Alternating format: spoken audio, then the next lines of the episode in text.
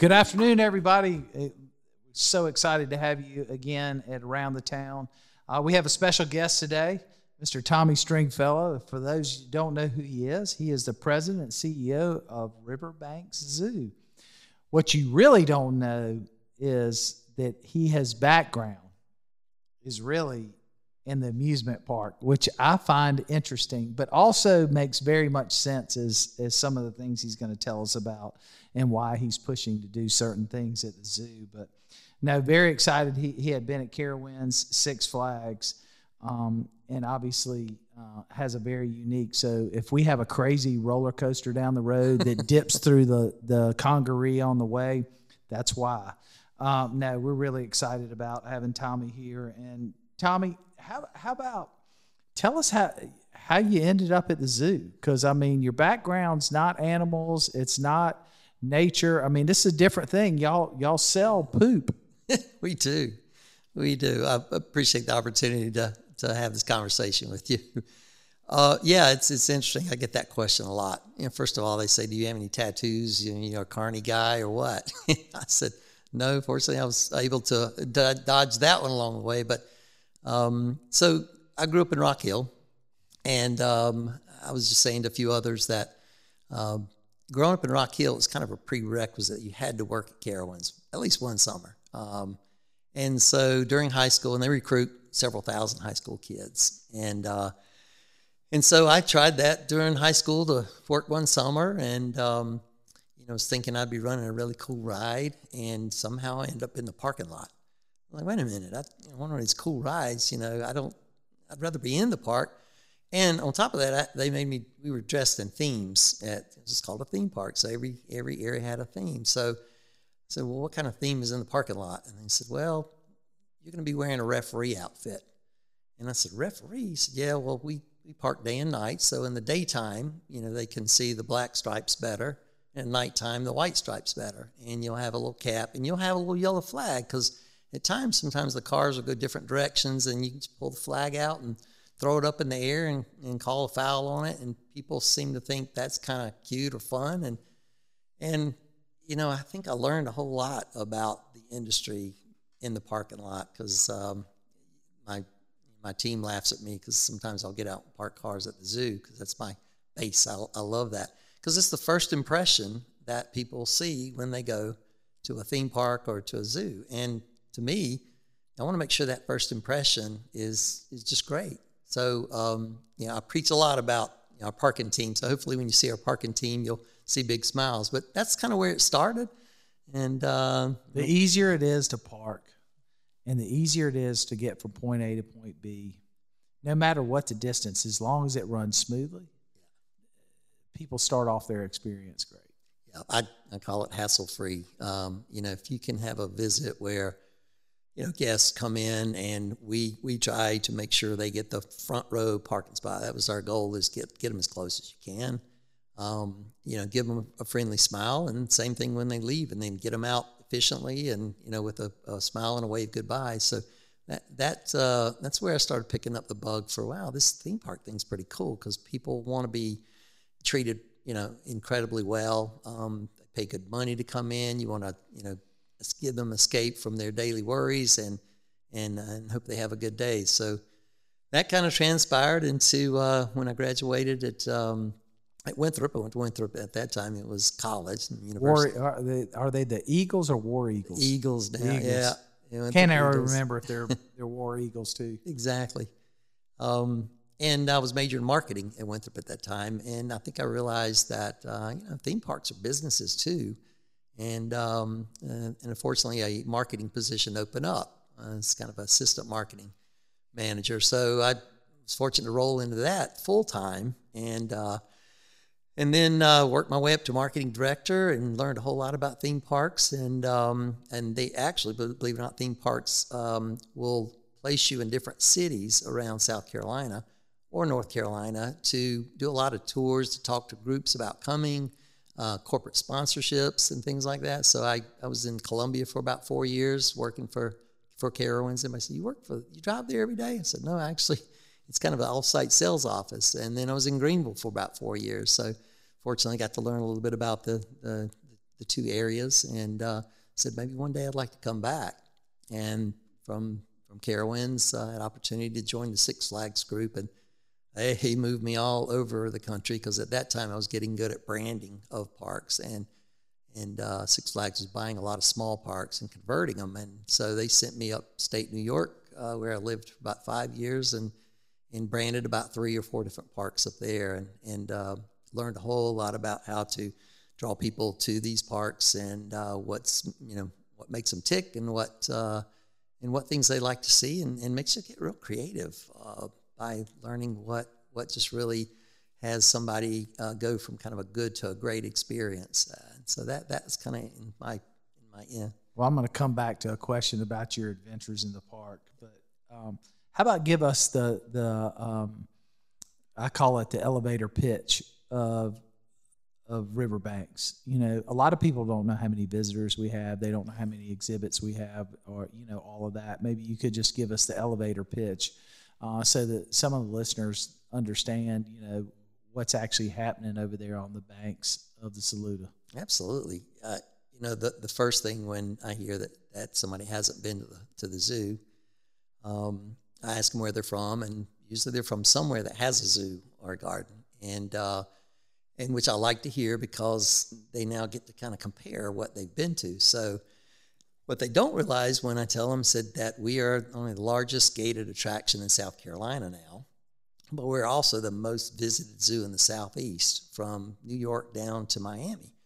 And thinking that, you know, Columbia, the metropolitan size versus a metropolitan size, and say in, in Atlanta, um, and that we have been averaging anywhere from 1.2 to 1.4 million visitors per year is unheard of in zoos. And, um, Zoo Atlanta, for an example, does about 800,000 a year, and they have what about a six million population that has the access to it. And uh, and so um, that seems to trigger well, why you know why do so many people come? And um, say, well, we, great combination right there on the beautiful Saluda River. First of all, there's not another zoo in this country that has a river like that. It splits right down the middle of it. Um, and I'll get to talk a little bit about you know, how we want to move and expand so so people can see more of it. But um, but also that uh, our collection of animals are unique compared to a lot of zoos. And um, we were fortunate to have a director in the past that was there for 42 years they considered him the Disney, uh, Walt Disney of, of zoos and aquariums because he had served as, as the uh, chairman of zoos and aquariums in the United States and the world. It's called WAZA, World Association of Zoos and Aquariums. So was fortunately I got mentored uh, as I uh, worked with them and learned a whole lot about the animals and the collection we have and was really focused on the conservation piece of it. But the biggest piece is the fact, and, and I'd like to say it was a strategy that uh, was thought of back in the day. Um, zoos are spread out pretty far. If you go to a lot of zoos, you'll walk all day um, on a path, and then you, you stumble on an exhibit, and it's a beautiful exhibit, and then you walk another half a mile to another exhibit.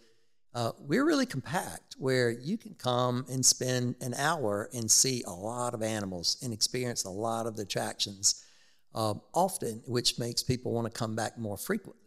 So um, what they like, and you know nowadays uh, everybody has that time poverty. You've got kids that are doing soccer and baseball, and you try to do it all at the same time. So guess what? You can get a half a day in the zoo and see a lot of really cool things, and still go back and do all the activities that you, need to do around the house. So so having a uh, really conveniently located zoo, you know, right, you know, it feels like it's almost downtown Columbia now, uh, on the river and being compact where you immediately get you know an impact of walking in and seeing animals and animals that you normally wouldn't see at a lot of other zoos. So that combination is uh, is what I say is part of you know what drives so many people to riverbanks. So I know since you've been there, you know obviously you've had a whole lot of new new things happening.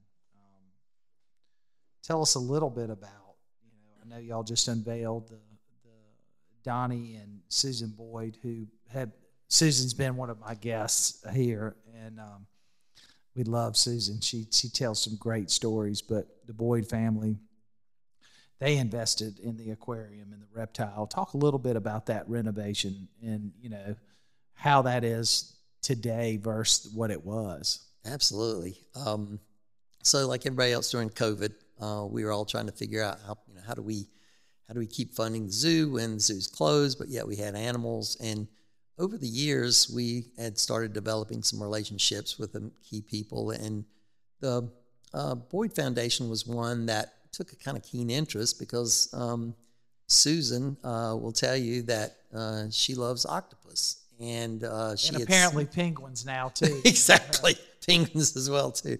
That's the story for another day too. Whew. Um, but you know, she um, at that time during COVID, uh, they approached us and said, "Look, we we want to keep things going here, and we we hear that you know you need a little little bump here, so we'd like to um, do something together." And uh, I said, "Well, you know, what what's what do you like the most?" Um, and she said, "Octopus." She said, "Does your aquarium have octopus?" And I said, "Well, we we used to." but the standards for keeping them had changed so much. And I said, so we would have to build a bigger tank um, and an off holding area as well too. And she said, well, we can do that. We're going to do that. And um, she said, well, tell me more about the aquarium. I said, well, when it was built in 1979, it's, it's an older exhibit. Um, that one exhibit took the zoo from about 700,000 visitors to over a million just for that one exhibit. So we knew how powerful a draw an aquarium is, and that's obviously because you got it's heated and air conditioned, and things are moving. You get to see beautiful fish. It's it's uh, something to escape to. So it's always been a winner, and we had it on our list to, to do some maintenance, to do some freshening up painting.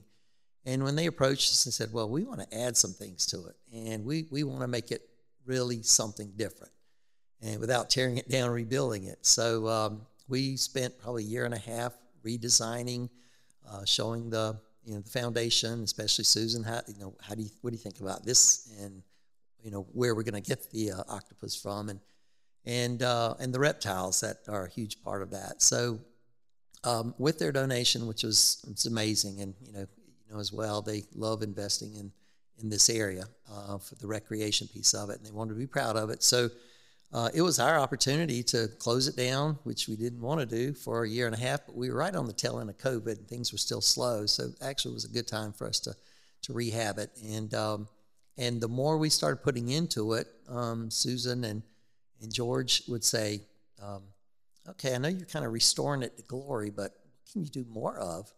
And um, so we said, "Well, well, we can take it to an, a really high impact." Uh, exhibit because we can take some and bring some new exhibits in, some new fish and some new wildlife that we haven't had in there before. And they said, that's what we want. We're going to do this. Let's do it big. And so the investment got bigger and bigger. And next thing I know, we're uh, almost at $10 million to rehab that whole exhibit. And, um, and it opened. Um, I, I know some were privy to kind of get some sneak previews. Um, Susan's a bit angry with me right now because guess what? Don't have the octopus yet. we there's a, a lot more complicated process in acquiring an octopus, and um, you know, so we we gave her a little um, stuffed octopus in the meantime that she can hold on to and love. And she calls me about once a week and said, "All right, is it coming yet?" I said, "We're almost there." Um, but when it opened, Daniel, it was amazing. It, it did what it did back in '79 when it opened. We have seen five capacity days just in the last month since it's opened to the point where um, we were at capacity. And uh, so we started sending people to our other attractions to say, look, go enjoy those attractions, come back later or come back in the afternoon. And so it's a good problem to have, but we knew that that aquarium was going to do some magnificent, magnificent things with the tourists that want to come see it. And it's been closed for a year and a half, so there's a demand for it. What uh, what what are some of the new uh, animals and features that y'all have included in the aquarium piece? So the other key piece that um, that Susan said she would like to see, uh, and this is what kind of triggered the interest uh, beyond wanting octopus, was that uh, we took her and some of the foundation members behind the scenes. Um, and in the back of the aquarium, there there's small areas, you know, a lot of industrial pipes, and but we have um, several conservation programs, uh, projects that we've been working on for years. So our keepers not only you know keep animals to um, to show and entertain uh, guests with, but they also do it uh, as we like to say we're an ark of hope that a lot of these animals may not survive in the future. So we're we're kind of uh, building on collections that we can either put back in the wild one day or make sure we can sustain it. Well, in the back of these exhibits, a lot of that conservation takes place. And Susan uh, was amazed. She said, "Well, this is really cool stuff. You know, how, how come we can't tell the public about it?" So, well, we try, but it's a small room. So she said, "Well, figure out a way that you can show people this lab work and show all these amazing uh, projects that you're doing, what you're saving." Coral Reef Project was one that uh, she really, uh, really liked a lot, and it's the the reef, the Florida Reef Tract, is dying at an unbelievable pace. Uh, they can't figure out what's killing the coral. That's a major tourist attraction for people to to visit, and it sustains a lot of fish life too. And um, so we're part of about 12 other aquariums that have taken some live coral and we're keeping it for safekeeping and actually growing that coral and reproducing the coral. And and we've been successful at it. She said, I want people to see that.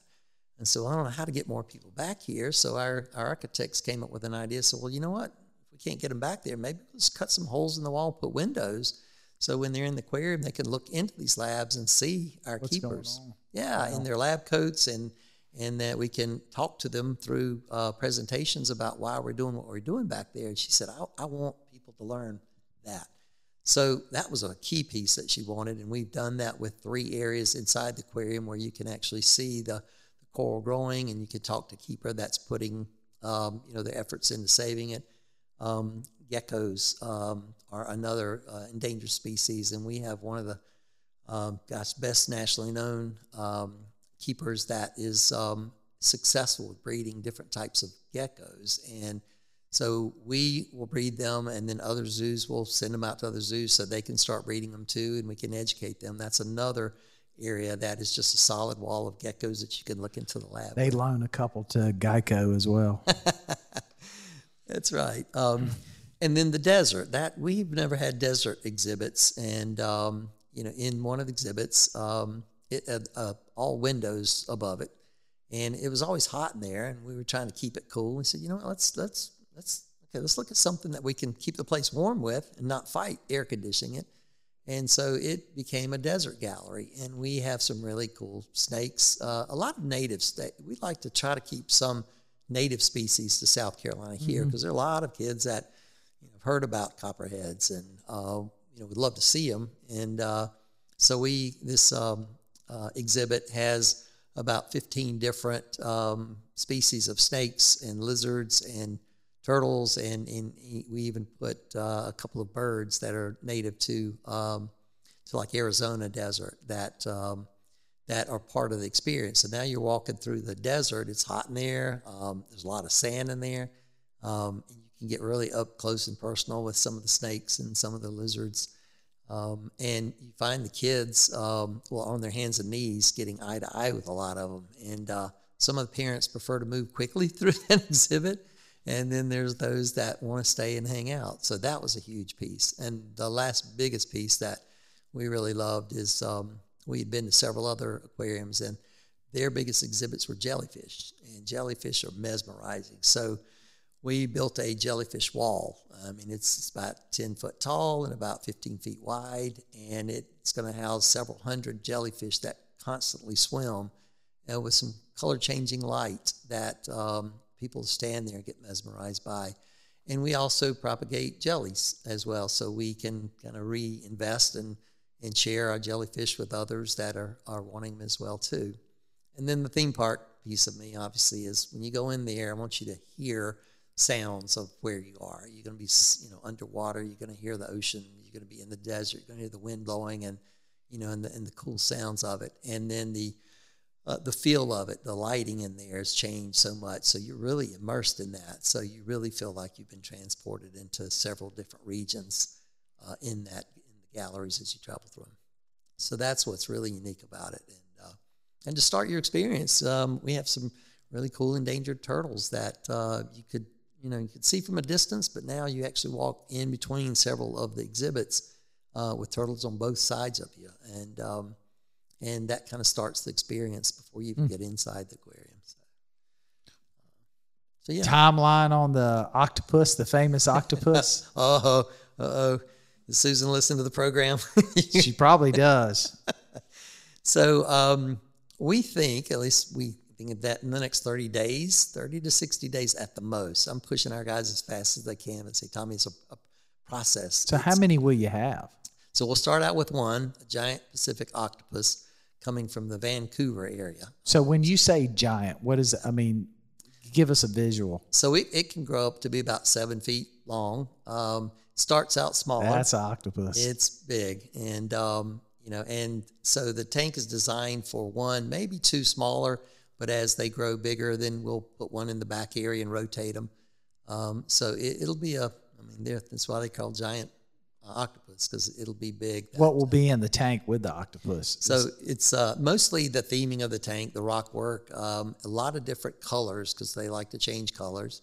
And so when you see the tank is almost ready, uh, it takes about six months to get the water acclimated to their environment, uh, to have the right um, pH balance, and then for our keepers to make sure that the um, you know the filtration is going to sustain that octopus. So there, there's that piece. Uh, once the aquarium is done, then it takes a while to get all these uh, exhibits uh, ready, and then the transporting, and then there's a 30 day period that we call a quarantine period that we ease them into that tank.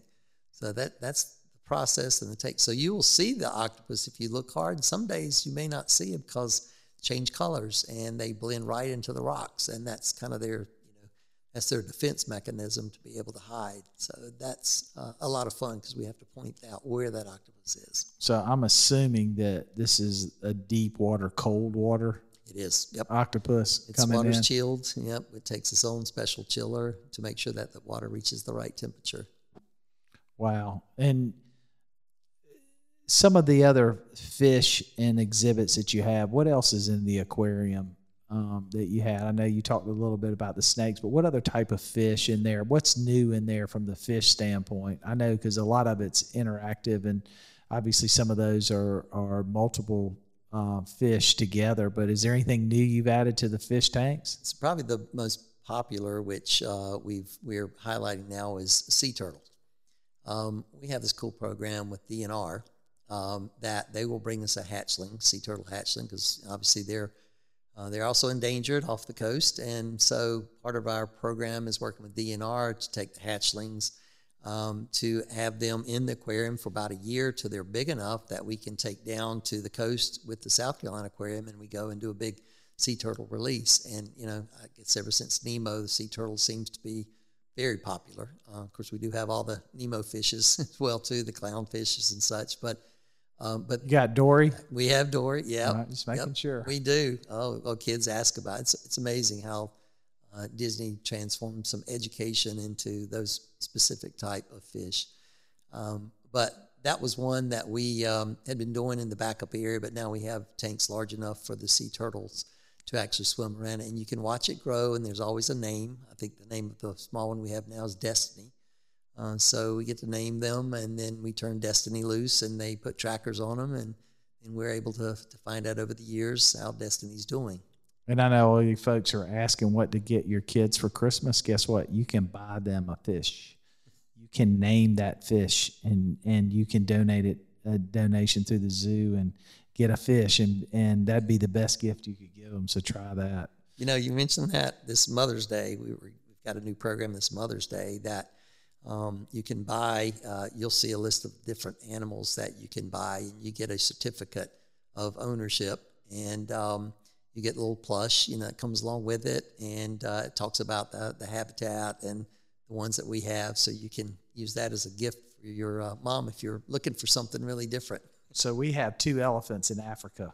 Uh, when we were there, my kids adopted, and they they they send a check every year uh, for those for for the the uh, refuge that took care of uh, the baby elephants right outside Nairobi and uh, Karen. But my kids went and we they adopt. Oh, we're going to adopt an elephant today. We're going to do this while we're there. Well, they were able to go back that night and put them to bed. So they put them down in their bed and put a blanket on them and just had this incredible experience. But they keep up with it even today. You know, that was 2015, and you know here it is 2023, and my kids are still sending and doing it because oh they're not kids they're young adults but they they they have gotten into it and and they understand the impact it makes and so it is it's a great great program and a great gift gift for somebody, but more the program. I think that you know you're making a difference. You know, and it's funny we, you know, I get to talk a lot about the you know economic impact and all the business numbers, but you know we're we're a, a conservation organization. Uh, you know, our mission is to you know to create connections and over 1.2 million people. We have the opportunity when they step into the zoo and garden to try our best to educate them about um, plants or animals that um, need a little of attention or are endangered and what they can do. Um, you know, and hopefully have enough impact. So, like you said, when they go back, they're like, "Wow, I really would like to know more about that animal," or "God, what can I do uh, to help that survival or give chances of survival?" And so, so our goal once you get in there, you know, is to educate and um, and entertain, obviously. So we have as many keeper chats as we can. We have a lot of sessions where we'll go out and talk about the sea lions and, and the plastics in the water and you know and the conservation piece of it and the best thing is, you know, we can talk about the Saluda River right behind us and the fish that the sturgeons, long-nosed sturgeons that are endangered. I've never seen one. I, you know what? Uh, Satch, who's been there 42 years, will say the same thing. Uh, but we're we're we're. I've heard of people seeing them, but I've never seen it. That's right. Uh, it's one of those mysteries that I'd like to see come floating through exactly. one time when you're you're on the river. How many conservation programs are there at the zoo? So we have over 42. Um, oh wow! you know, we um, we um, we have about 15 in Africa, straight in Africa. Uh, so obviously having um, giraffes, uh, having elephants in the past, having rhinos now. Uh, we what also, type, well, I guess you got white rhino. We do southern white rhinos. Uh, you know, they're dwindling uh, fast too. Yep. And uh, you know, we obviously try to educate why and how you can support them. And so a lot of our fundraising uh, not only goes to support the zoo, is also to go to these conservation programs that already exist um, in areas. And um, and so you know what we like to focus on too is here in South Carolina, there are some very critically endangered species in South Carolina, right in our own backyard that we have and we want to educate people about. And um, and we support those by either having our keepers go help or by taking dollars that we get grants for and supplementing their you know foundation so that hopefully it'll make a difference or an impact. Yeah, my uh, good friend of our family's, um, my aunt and uncle live in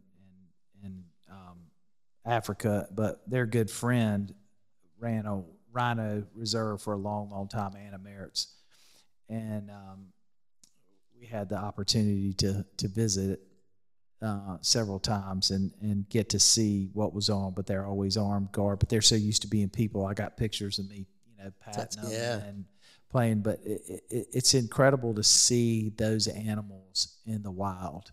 Uh, you know, a lot of people don't know there's three types of giraffes. You know. And, and you, you get to see it, but to see the lions and giraffes, it, it, even all the different gazelles and impalas, the dik-diks and you know the tommies and and then, of course, for me, I love watching suddenly you're somewhere and there's a fleet of guineas running around out of nowhere, you know, in the middle of it. The, we nickname them the ladies. But when you see that, but then you get to see the animals here and then you hear about these conservation programs, how do people get more involved in the conservation program, even at the local level? How, how, do, how can we help get more people engaged in that process? Sure. Um, you know, it sounds like you've had opportunity to get to Africa and experience that, and that is fantastic. And uh, believe it or not, that's one of our programs. Every year, we take those that would like to go to Africa. Got a group going next week, right? Yeah, absolutely. I got well, the reason I say that is I got a call from one of them that said, "Hey, can I deliver anything for you t- to your aunt while we're there?" And I that's said, "No, we're good." so yeah, we uh, yeah, COVID kind of slowed that down a little bit, but taking groups into areas, whether it's in Africa or whether it's in um, Allendale, and showing some of these reserves for turtles um, um, is the best way because then you really get them connected. But otherwise, you know, we have some back area uh, exhibits that we take um, special groups back and get them engaged by seeing behind the scenes exactly what it takes to feed and care for, um, and give them an up close personal experiences. And that seems to connect people really quickly. So what do they ask? Like you ask is, you know, how do we support? We have some volunteer opportunities if they'd like to do something. Um, if they'd like to contribute, we also um, show the difference, uh, the different conservation programs that you can contribute to, or uh, you know, buying bricks uh, with your name on the zoo. Those go to a specific um, conservation fund. Right. And and we have those not only posted on our website, but at the zoo we have um, a lot of different tours that will show what these conservation programs are like. And we have our education classes that we we have people that want to come and say, what can we do besides just supporting money, but physically, what else can we do? And so we try to connect them with those different opportunities, um, especially since we have a lot of those animals right here in Columbia.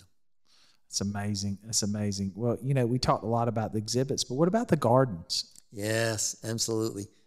So, um, you know, back when uh, we had the land that was, you know, part of, of uh, I guess now Dominion's uh, gift to the zoo uh, on the lease process, we've got, I think, what, almost turning 50 now. We, by the way, we celebrated our 49th birthday this past Tuesday.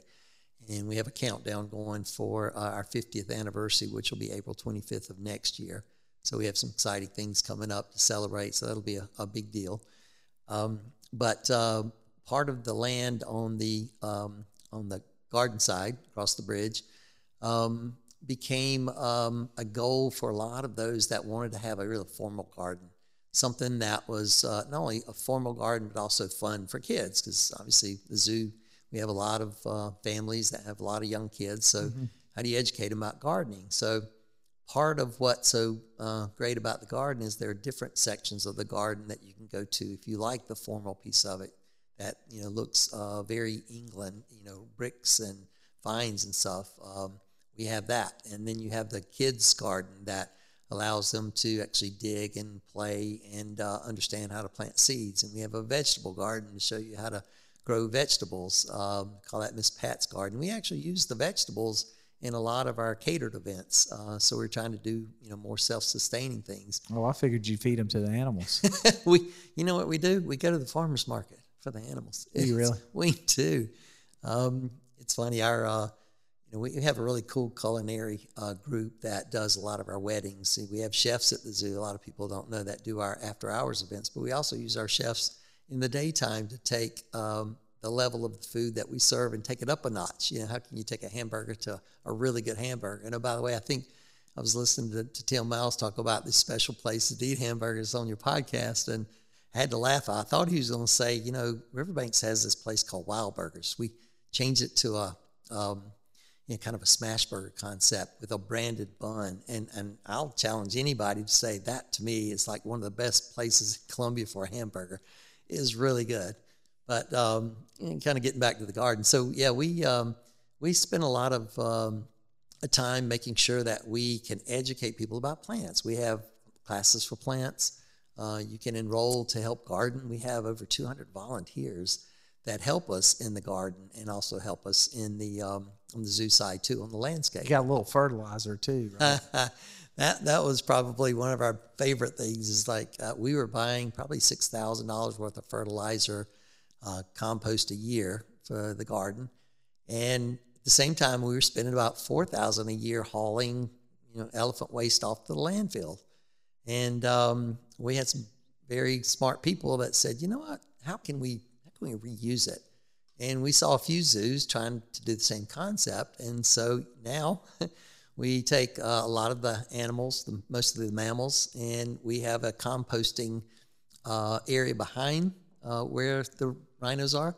Uh, we actually have front end loader now that scoops it up and turns it, and we cure it and we package it. and We only sell it to the public. We do some annual truckload sales. Uh, we call it compost, and uh, some people call it zoo poo. Um, and it not only saved the um, you know the expenses of landfill, which is good, but um, we didn't have to buy it anymore. We produced so much of. Matter of fact, I I know that we used to give as much as we could to the city to use in landscape around town, and so you never know with the, where the flowers are growing. That may have been some of the animal poop that we uh, we recycled and, and composted and gave out. Composted. Yeah, and so uh, we use a lot of that in the garden. I think we're using so much of it now um, that um, we have little little buckets we sell too in retail that uh, you can buy and give as gifts as well. It's like six dollars for a little bucket, and people are scared to open it because they don't know what what What's in it. What's in it? So it's but you know when you finally open it, you're like, ah, it smells like fresh dirt, and it, it's uh, it can grow some Texas-sized stuff. Holy cow! I bet. It's I bet. good. So, you know, talk. We've talked a little bit about the gardens, and you know, obviously, y'all, as you said, the pandemic, you know, put a dent, but now really coming back, having record days, the aquarium, and obviously, when you get a chance to unveil the uh, octopus and and the jellyfish aren't up yet, are they? They are now. Yes, they are now. Um, we were able to get. We had probably half of them uh, when we opened, and so it, it was cool. But now it's it's mesmerizing. Yeah, it's going. We finally have all the uh, all but two exhibits in the aquarium. Octopus and another one that uh, not quite there yet, but um, So I got to drift back to your days in the amusement park. What was the craziest thing you saw at an amusement park? Wow, there were a lot of them. Um, craziest, um, uh, probably one of the craziest were, uh, and there seem to be a lot more of them now. Were um, a couple getting married on a free fall, um, where you know you were up in you know uh, almost 150 feet in the air. Uh, they say their vows, and then they would leap, take a dive, and you know, and bounce back and forth. And then they would take their wedding parties on roller coaster rides, where they would actually get engaged and um, say their vows if they're riding roller coasters. So they were just devout theme park uh, guests, and so the, the creative ways to to get married at theme parks are a bit bit overboard, but those probably were the craziest times. Um, one of probably my favorites um, at Carowinds, we had concerts and um, had some great concerts back then. We had Buffett every year. I saw Jimmy. Buffett. Wow, I remember this to this day.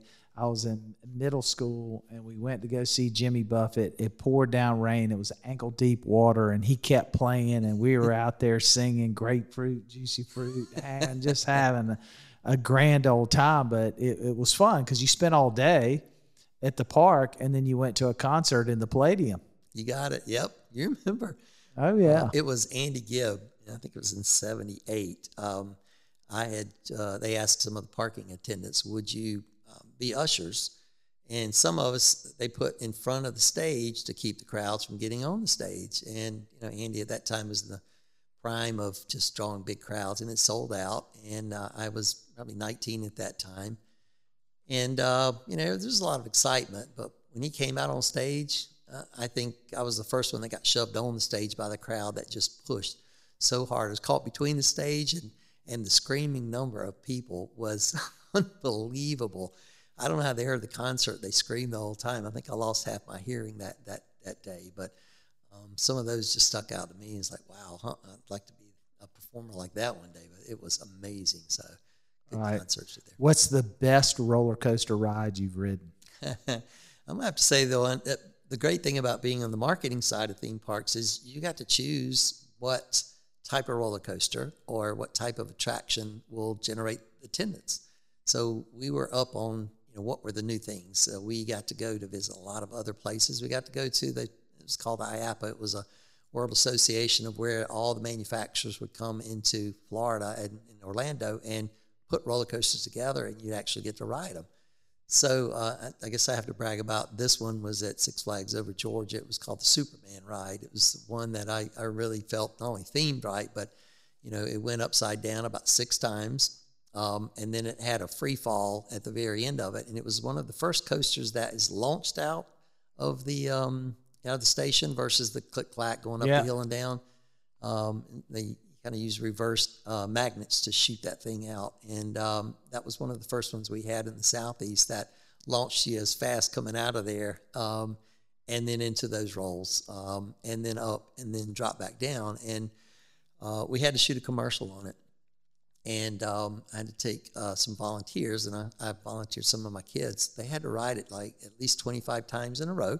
Because as they're filming it, they want to make sure the same people were in the same cuts because they would use cuts of it. And uh, most people would make it past four or five rides, and they're like, I, I can't do this. I said, dude, you, you got to. We, we need you for like 20 more times. So uh, I end up stepping in on a few of them, and yeah, I was quite pale after that, but that probably is my favorite of all that we put in. Uh, it sounds like the Hulk at uh, Universal. Um, we were down there one year, and and somehow we we got a a, a really good pass, and so we just rode that thing over and over and over again. Shoots you out. I love that feeling and that rush. Um, was a lot of great times. Tommy, I know y'all are getting up on the, the 50 year anniversary and you got a lot of big plans or whatever. Um, so we look forward to hearing more about that and, and sharing that uh, with the community. I know that uh, I don't you don't have to pitch the zoo, but it's also good for people to hear about the volume that goes there and for people here locally to hear what's happening there. And I'm excited to, to I have not seen the aquarium yet. Um, I look forward to getting out there and seeing it. Um, I know it's probably absolutely wonderful knowing uh, Susan and, and the, the Boyd Foundation, the family just really, they don't do anything half. It's, it's, we're either all in or we're not. Blessed to have them, no doubt, in this community, and what they're doing is amazing and what they're doing to make a difference in things that are legacy projects that will last. They're not into, you know, short term. This everything's thought out for a long period of time and how will have that the biggest impact. And we're very fortunate to have them and very glad to have them actually try to, to speak. But you know, there's going to be some great opportunities moving forward. We're excited for what's going to happen. Folks, I want to thank everybody for listening today. Uh, we're going to wrap up another episode of Around Town.